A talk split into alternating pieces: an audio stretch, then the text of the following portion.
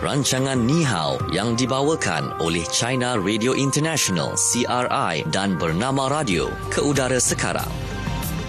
Bertemu kita kembali dalam uh, siaran uh, CRI Beijing dalam program Ni Hao bersama saya Nazira Noran di Kuala Lumpur dan rakan kita di sana Satria. Hello Satria. Hai, selamat petang Nazira. Selamat petang. Okey. Hari ini uh, kita nak mulakan dengan uh, program Ni Hao dan kita mulakan dahulu untuk Fokus China. Ya. Baik.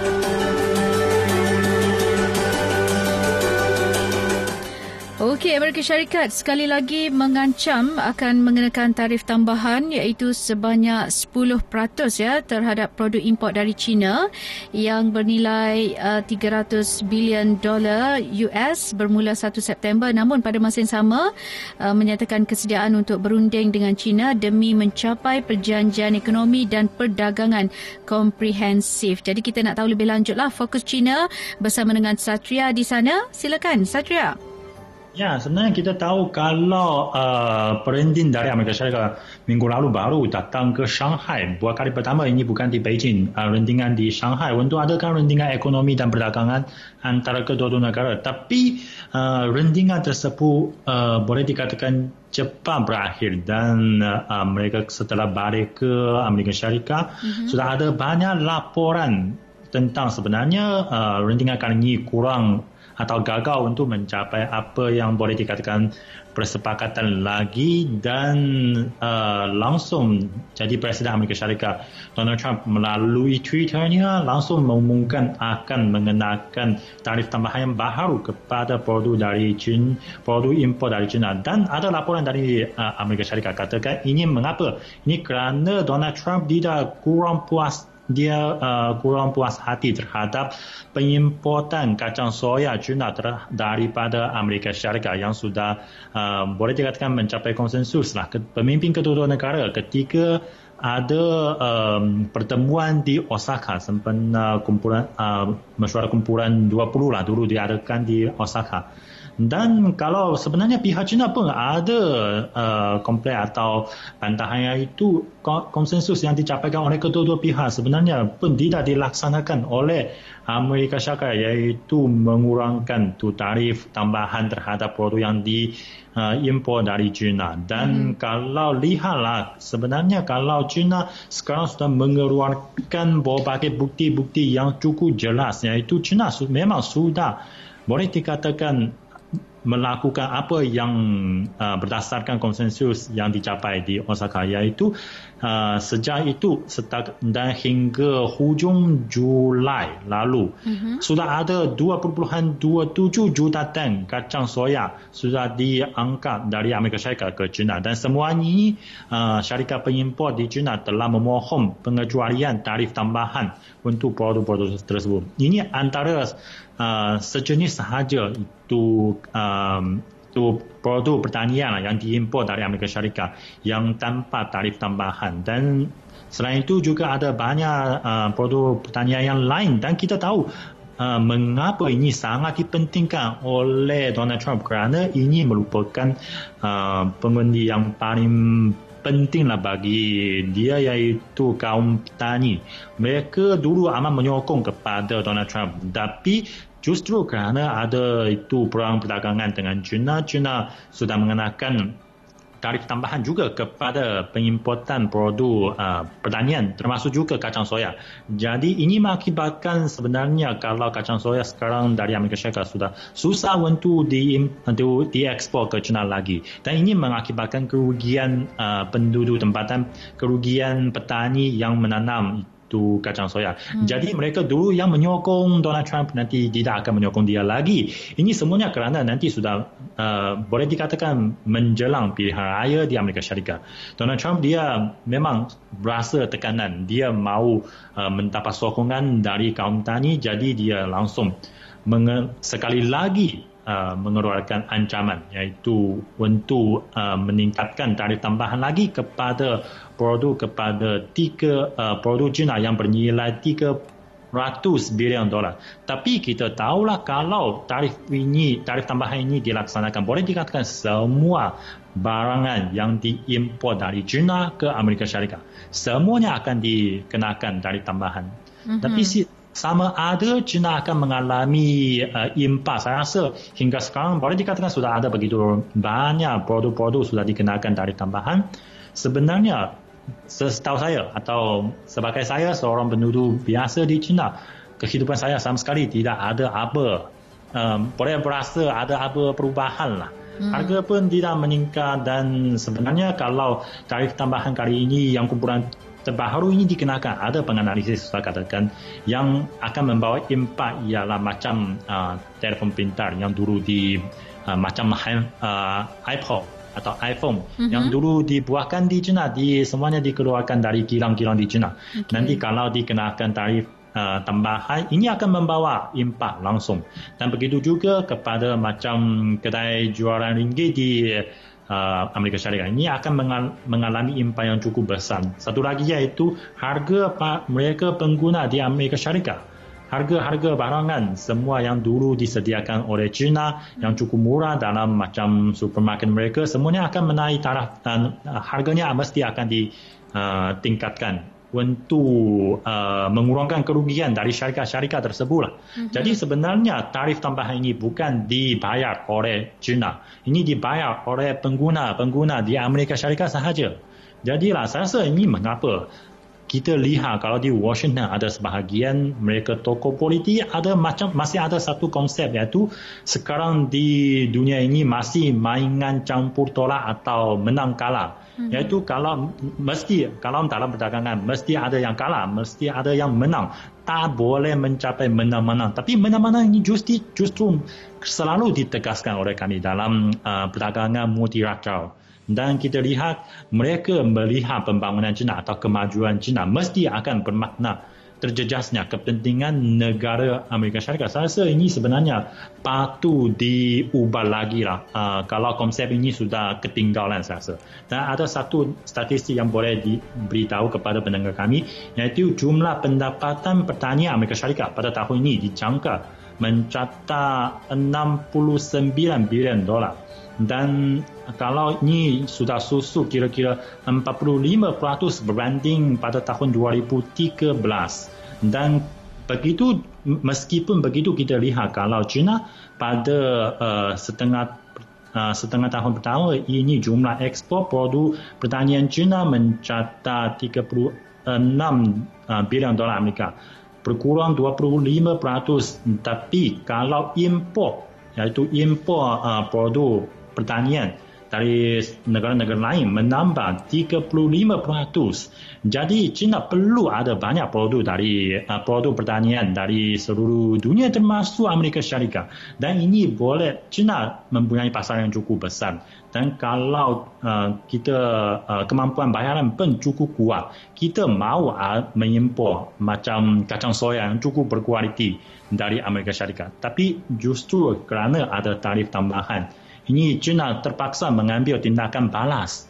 China terpaksa uh, mengenakan lagi tarif tambahan terhadap produk produk uh, pertanian termasuk kacang soya dari Amerika Syarikat lagi ini sudah diumumkan oleh kerajaan China bermula 3 Ogos lalu sebagai tindakan balas terhadap uh, itu tarif tambahan dari Amerika Syarikat. Jadi meskipun dulu sudah kita lihat ada lebih 2 juta ton itu kacang soya sudah diimpor dari Amerika Syarikat. Tapi selepas itu sudah tak ada lagi. Syarikat-syarikat China mereka pun perlu memikirkan kosnya kerana sudah ada tarif tambahan. Kalau uh, uh, terus mengimpor kacang soya dari uh, Amerika Syarikat ini akan membayar harga yang terlalu tinggi. Jadi mereka akan cari sumber yang lain macam dari Brazil jadi ini ah, akhirnya siapa akan mengalami kerugian? Mm-hmm. masih merupakan kaum tani di Amerika Syarikat. Dan kita lihatlah kalau sebenarnya sama ada ini merupakan satu dasar yang mendapat sokongan yang sepenuhnya di Amerika Syarikat. Untuk adakan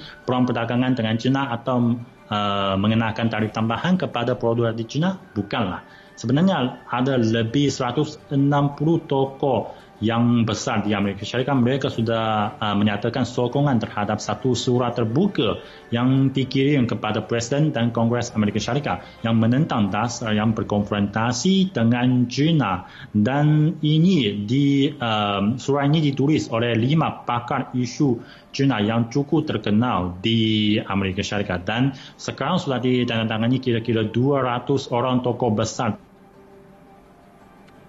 Mm-hmm.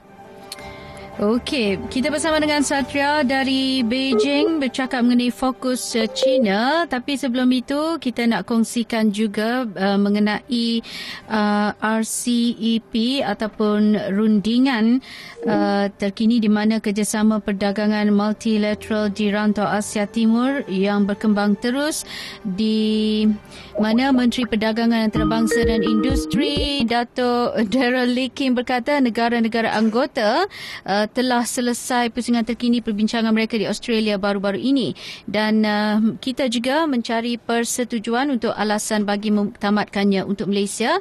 Dan uh, sembilan negara-negara ASEAN yang lain serta enam negara dialog. Jadi uh, selain itu um, ASEAN ataupun kita tengok kepada bagi pihak kerajaan untuk memberi hala tuju ASEAN yang lebih baik supaya ianya dapat dimuktamadkan dan RCEP ini sebenarnya adalah cadangan perjanjian perdagangan bebas antara 10 negara-negara anggota ASEAN dan 6 negara-negara Asia Pasifik iaitu Australia, uh, China, India, Jepun, Korea Selatan dan juga New Zealand. Jadi perjanjian perdagangan bebas ini dilancarkan secara rasminya di sidang kemuncak ASEAN 2012 di Kemboja. Jadi bercakap mengenai RCEP ini, ianya mempunyai gabungan jumlah penduduk sebanyak 3.4 bilion dengan keluaran dalam negara kasar bernilai 49.5 trilion US atau 39% daripada KDNK Global.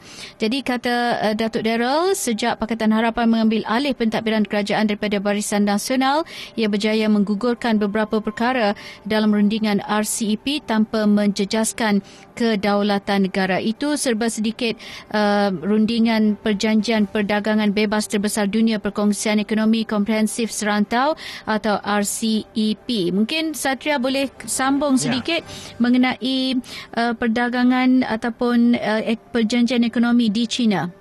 Satria. Ya, sebenarnya saya rasa kalau RCEP ini sebenarnya juga memperlihatkan sikap-sikap dari berbagai negara-negara di ASEAN dan juga rakan dagang terutama bagi ASEAN mereka yang bersikap yang sama dengan China iaitu kita perlu ada satu sistem perdagangan multilateral yang bebas. Jangan mengutamakan perlindungan perdagangan macam Amerika Syarikat punya. Dan tentang uh, perkembangan terkini iaitu mesyuarat peringkat menteri RCEP sudah diadakan di Beijing pada 2 hingga 3 Ogos lalu dan membuat hasil yang penting iaitu dua per tiga rendingan tentang akses pasaran dua hal telah dimuktamadkan dan selain itu rendingan peraturan dalam perkhidmatan kewangan telekomunikasi dan profesional baru diselesaikan dan berbagai pihak berkenaan telah mencapai persetujuan tentang 80% teks perjanjian dan baginya pula berada pada fasa yang akhir dan para menteri yang hadir mesyuarat tersebut berkatalah RCEP amat bermakna bagi menggalakkan perkembangan perdagangan di rantau Asia Pasifik memelihara mekanisme perdagangan berdasarkan prinsip terbuka, inklusif dan berdasarkan peraturan mencipta iklim polisi yang menggalakkan perdagangan dan pelaburan serantau. Berbagai negara diseru untuk mengekal membawakan momentum rendingan yang baik, mengurangkan dan menyelesaikan perselisihan mencapai matlamat yang ditetapkan dalam mesyuarat uh, pemimpin RCEP pada tahun lepas iaitu memuktamadkan rendingan pada tahun ini. Dan kalau memang RCEP, uh, rendingan tentang RCEP boleh dimuktamadkan pada tahun ini, ini akan membawa boleh dikatakan faedah kepada semua negara-negara yang terlibat khususnya ketika kita men, uh, menghadapi situasi perdagangan dunia ini yang ada beberapa negara khususnya Amerika Syarikat turut mengadakan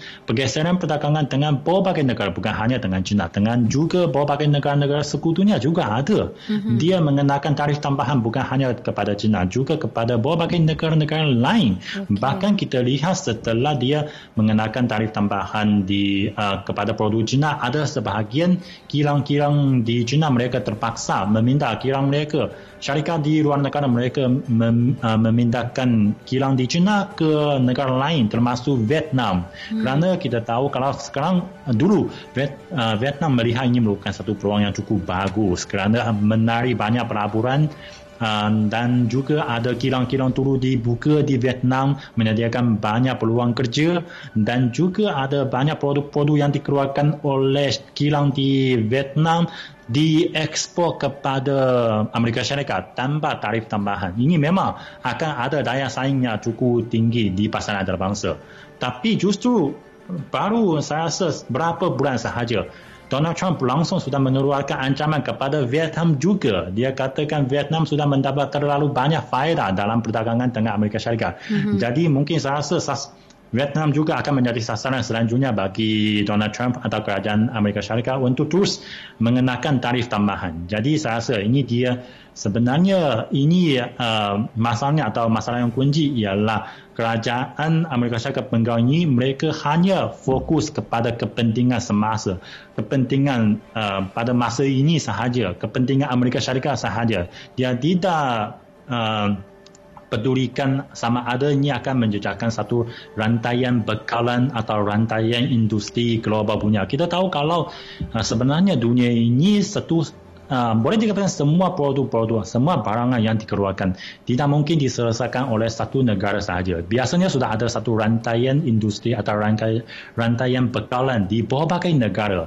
Uh, negara ini menyediakan komponen ini dan negara itu menyediakan komponen itu dan negara itu ada kilang untuk memproseskan semuanya itu uh, Uh, komponen dan juga macam Amerika Syarikat biasanya mereka merupakan syarikat-syarikat yang menyediakan reka bentuk dan selepas itu semua tengah ada rantai yang lengkap di seluruh dunia dan juga dengan kerjasama semua kilang-kilang di berbagai negara barulah mengeluarkan satu produk yang disediakan oleh pas, kepada pasaran antarabangsa. Mm-hmm. Oleh itu saya rasa kalau rantaian ini terputus dijejaskan oleh sesebuah negara ini bukan hanya akan membawa uh, akan membawa impak kepada negara-negara tersebut juga akan membawa uh, impak yang cukup meluas kepada semua negara dalam rantai tersebut. Akhirnya akan membawa impak kepada pasaran.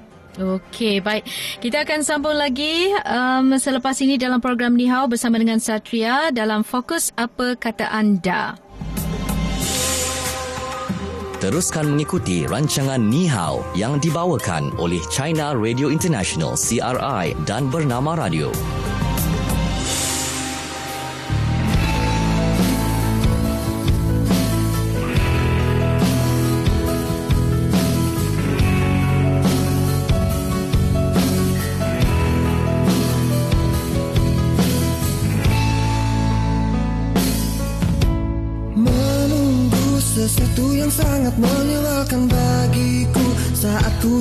Bersabar dan terus bersabar Menantikan kehadiran dirimu. Entah sampai kapan aku harus menunggu Sesuatu yang sangat sulit untuk ku jalani. Hidup dalam kesendirian sepi tanpamu. Kadang ku berpikir cari penggantimu Saat kau jauh di sana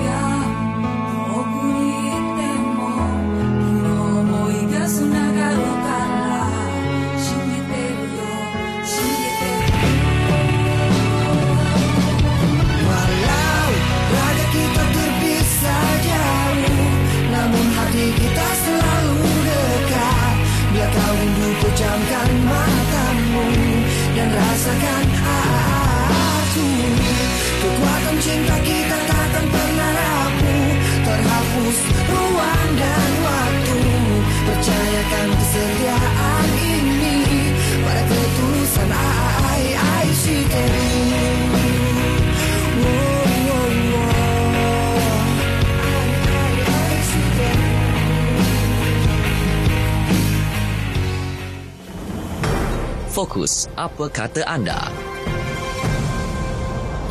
Okey, kembali dalam program Ni Hao. Fokus apa kata anda? Kita nak bacakan dahulu soalannya uh, mengenai kes tembakan senjata api yang mengakibatkan korban besar berulang kali berlaku di Amerika Syarikat. Bagaimanapun, tokoh politik membela dasar kawalan senjata api yang longgar di negara itu. Bagaimanapun, Malaysia dan China melaksanakan kawalan senjata yang ketat. Jadi, apa pandangan anda terhadap dasar kawalan senjata? Okey, bercakap mengenai senjata senjata kawalan senjata api ni bagaimana pada pandangan Satria di China sendiri? Ya, kalau di China memang cukup ketat saya rasa. Bahkan kalau mengapa selalu ada orang katakan uh, China merupakan negara yang cukup selamat. Bahkan macam ada warga negara uh, asing datang ke melawat ke China termasuk juga macam uh, ada staf-staf dari Malaysia yang hmm. bekerja sekarang bekerja di SCI kami mereka selalu berasa memang cukup selama kerana saya rasa ada satu unsur iaitu kawalan sen, bukan hanya senjata api sebenarnya senjata api boleh dikatakan jarang kelihatan lah di masyarakat di China punya. Dan bahkan kalau bukan senjata hmm. kalau di China sebenarnya sekarang semakin uh, berbagai peraturan semakin ketat. Macam kalau mau membeli pisau pun perlu menyediakan ID hmm. iaitu tahu siapa yang sudah memberi pisau. Betul. Dan meskipun pisau ini mungkin uh, digunakan dalam dapur sahaja tapi ini juga perlu mendaftar supaya jangan menjadi uh, senjata juga dalam berbagai kes-kes yang akan mengakibatkan orang cedera atau terbunuh. Mm-hmm. Dan oleh itu saya rasa kalau kawalan yang uh, senjata yang ketat ini khususnya kawalan senjata api yang ketat ini memang perlu diperlukan. Kita lihat di Amerika Syarikat. Baru ini baru berlaku lah dua kes yang cukup boleh dikatakan dahsyat dan mengakibatkan hmm. banyak orang korban. Tapi meskipun begitu masih ada orang yang membela dasar tersebut. Saya rasa ini semuanya di belakangnya ialah kepentingan. Kepentingan dari se kumpulan orang atau syarikat-syarikat. Termasuk juga mereka yang menyediakan banyak dana bahkan uh, surawendi kepada uh, kerajaan. Oleh itu mereka boleh mempengaruhi dasar-dasar kerajaan. Mm-hmm. dan bagaimanapun kita lihat ekorannya ialah meskipun ada orang uh, mereka uh, berfikir kalau memilih atau memegang senjata api merupakan hak sendiri. Justru kerana di masyarakat terlalu terlalu banyak uh, senjata api dan ancamannya terlalu besar, mereka baru uh, mahu ada hak mempunyai mempunyai itu senjata api sendiri supaya boleh mengawal diri sahaja. Yeah. Tapi kalau di masyarakat ini sama sekali tak ada senjata api, saya rasa mereka sendiri pun tidak mahu mengawal, um, memiliki atau memegang senjata api. Mm-hmm. Saya rasa ini semuanya uh, kalau kalau di Amerika Syarikat juga melaksanakan kawalan senjata api yang cukup ketat, saya rasa juga akan mengurangkan lagi lah itu kes-kes yang cukup dahsyat yang berlaku di sana. Termasuk juga itu uh, jaminan nyawa terhadap uh, polis polis. Kerana kalau polis mereka menguruskan pelbagai kes-kes uh, jenayah mereka menghadapi penjenayah tapi mereka tidak mempunyai senjata api. Tidak mempunyai uh, yang boleh uh, sen- macam uh, senjata yang cukup boleh menjadi ancaman nyawa. Saya rasa uh, kalau Mm-hmm. Okey, bercakap juga mengenai senjata api ini ya. Uh, kalau di Malaysia, uh, kita nak bacakan juga komen daripada rakan-rakan kita. Uh, Malaysia dan China melaksanakan kawalan senjata yang ketat. Jadi apa pandangan anda terhadap dasar kawalan senjata? Daripada Irwan Dahnil, katanya kes di Christchurch misalnya, sebiji seperti yang kita selalu lihat di uh, social media atau permainan popular sekarang, uh, macam PUBG itu. Dan penembak di Masjid Al-Nur Brenton Tarrant, 28 tahun telah membuat liputan langsung selama 16 minit melalui akaun Facebook Live dan sebut sahaja permainan seperti Counter-Strike, Call of Duty atau PUBG yang popular ini mendedahkan pemain dengan keganasan seperti tembak-menembak jadi ia dengan mudah masuk ke fikiran setiap orang lagi-lagi remaja. Ahmad Rafiq Ahmad Kamal katanya kebencian hingga ke tahap membunuh terhasil dari pembacaan ideologi media masa, masalah keluarga dan juga juga ajaran songsang serta pengaruh rakan sebaya. Okey, kata Shikin Adib pula, kalau bukan pengganas, siapa benda serangan macam ni? This is terrorism. Okey, kata Junaidi Draman pula, uh, syukur Malaysia aman damai, jangan kita mulakan di bumi tercinta ini. Okey, kita nak sambung uh, selepas ini dalam Fokus Malaysia. Fokus Malaysia. Okey, kita masih lagi bersama dengan Satria di Beijing. Satria bercakap mengenai ya. fokus Malaysia pula mengenai anak panda kedua yang dilahirkan di Malaysia yang telah diberi nama Yi Yi yang bermaksud persahabatan dan dilahirkan pada 14 Januari 2018. Anak panda betina ini adalah anak kepada pasangan panda Liang Liang dan King King iaitu dua ekor panda gergasi yang dipinjamkan kepada Malaysia selama 10 tahun oleh China. Dan uh, anak panda gergasi kedua yang dinamakan Yi ini uh, diberi nama berlangsung di Pusat Konservasi Panda Cergasi di Zoo Negara dihadiri oleh Menteri Air Tanah dan Sumber Asli Dr. A. Javier Jayakumar dan Duta Cina ke Malaysia Bai Tian. Dan nama itu dipilih uh, disebabkan uh, hasil rundingan dengan Persatuan Pemeliharaan Hidupan Liar Cina dan nama Yi Yi dipilih sebagai mengiktiraf sebenarnya persahabatan antara Malaysia dan China yang telah berkembang sejak sejak empat dekad yang lalu. Sesuai lah ya dengan maksud persahabatan itu. Dan beliau juga memaklumkan perkembangan uh, Yi Yi kini seberat 50 kg dan diberikan pemakanan sihat termasuklah susu dan juga daun buluh. Dan uh, Duta Cina ke Malaysia, Bai Tian memberitahu kelahiran dua ekor anak panda ini menunjukkan Malaysia adalah tempat yang selesa buat panda gergasi dari Cina. Dan beliau juga cukup gembira anak panda itu diberi nama Yi Yi kerana ia melambangkan hubungan akrab antara Cina dan Malaysia yang lama terjalin dan anak panda betina itu mula dipertontonkan kepada pengunjung pada 25 Mei lalu pada usia 4 bulan. Dan uh, Yi Yi juga telah menunjukkan perkembangan tumbesaran yang sangat cepat berbanding nuan-nuan dan diletakkan uh, bersama ibunya di tempat pameran apabila usia mencecah 6 bulan. Dan um, itu yang menariknya kelahiran anak panda betina ini juga merupakan di luar musim mengawan pasangan panda yang kebiasaannya dikatakan berlaku pada April hingga Jun setiap tahun dan uh, faktor cuaca di Malaysia juga serta perkembangan kesihatan pasangan panda yang baik ini menyumbang kepada kesuburan ketika proses uh, mengawan dan berjaya melahirkan anak panda kedua pada Januari lalu dan uh, seterusnya uh, Liang Liang dilaporkan bunting selama 89 hari sebelum melahirkan anaknya iaitu Yi Yi secara semula jadi pada 14 Januari lalu dengan berat 150 gram. Jadi pada tahun 2014 kalau kita imbas ya kehadiran panda gergasi di Malaysia ini, uh, Malaysia telah menerima pasangan panda gergasi dari China bernama King King dan Liang Liang sempena ulang tahun ke-40 hubungan diplomatik kedua-dua negara. Dan um, apapun Malaysia kini uh, juga mempertimbangkan untuk melanjutkan tempoh memelihara anak panda itu dari tempoh 2 tahun sahaja kepada tempoh maksimum 4 tahun dan akan melakukan perbincangan dengan China untuk mendapatkan persetujuan. Itu fokus Malaysia untuk waktu ini. Kita rehat seketika kembali lagi selepas ini. Teruskan mengikuti rancangan Ni Hao yang dibawakan oleh China Radio International CRI dan Bernama Radio.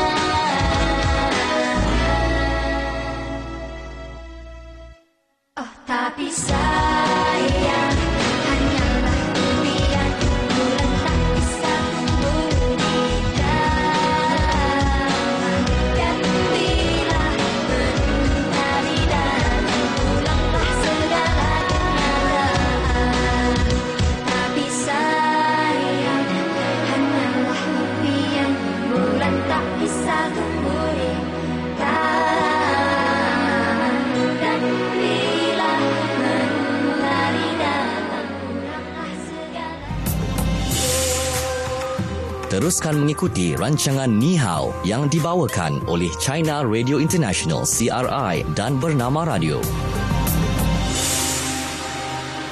Okey, masanya untuk belajar bahasa Mandarin bersama dengan Satria. Saya berdebar ni sebab panjang ayat ni hari ni. Satria. saya rasa sebenarnya tidak begitu susah lah untuk uh, cakap kerana saya rasa um, bagi um, pihak macam uh, peneraju dari BIA sudah lama untuk belajar bahasa Mandarin. Kita sudah ada hmm. lebih dua tahun ya. Yeah. Ada uh, seksinya tu tentang uh, bahasa Mandarin, belajar bahasa Mandarin. Saya rasa semuanya ini sudah tidak begitu susah lagi lah bagi peneraju dari BIA. Okey. Okay, yang pertama itu uh, sebenarnya kali ini uh, perkataan dan ayat mengenai kawalan senjata api mm-hmm. dan senjata api dalam bahasa Mandarin. Mm. Chang zhi. Chang zhi. Ya, bagus. Chang zhi. Chang zhi. Ya. Okey. Mm. Keduanya kawalan. Kawalan dalam bahasa Mandarin. Guan kong. Guan kong. Ya, guan kong. Guan kong. Kawalan. Ya. Okey. Ya kawalan yang ketat ketat itu dalam bahasa Mandarin. Ha? yang ke? Yang ke? Ya bagus. Yang, yang ke? yang ke? Kalau seluar ketat apa? Apa? Kalau seluar ketat. Yang ke? Yang ke? Yang ke? Kalau seluar? Ya Satri uh, apa tak tahu apa? eh? Ya. Yeah. Kalau seluar ketat tak adalah ni kawalan ya. ketat yeah. bukan seluar ketat. Saya yeah. saja nak bergurau dengan Satria. Serius sangat Satria. Okey. Yang ke. Okey. Okey, seterusnya ayat ya. Ayat hmm. hari ini uh, 马来西亚和中国实行严格的 Cangzhi Guanli. Maksudnya, Malaysia dan China melaksanakan dasar kawalan senjata yang ketat. Panjang sangat. Ni ulang balik, ya. ulang balik, ulang ya. balik. Ya. Ah, okay. Yang pertama itu Malaysia. Malaysia dalam bahasa Mandarin. Aha. Malaysia. Malaysia. Dan uh, China, China dalam bahasa Mandarin. Zhongguo. Zhongguo. Ya, Malaysia 和中国。嗯哼，中马来西亚、中国。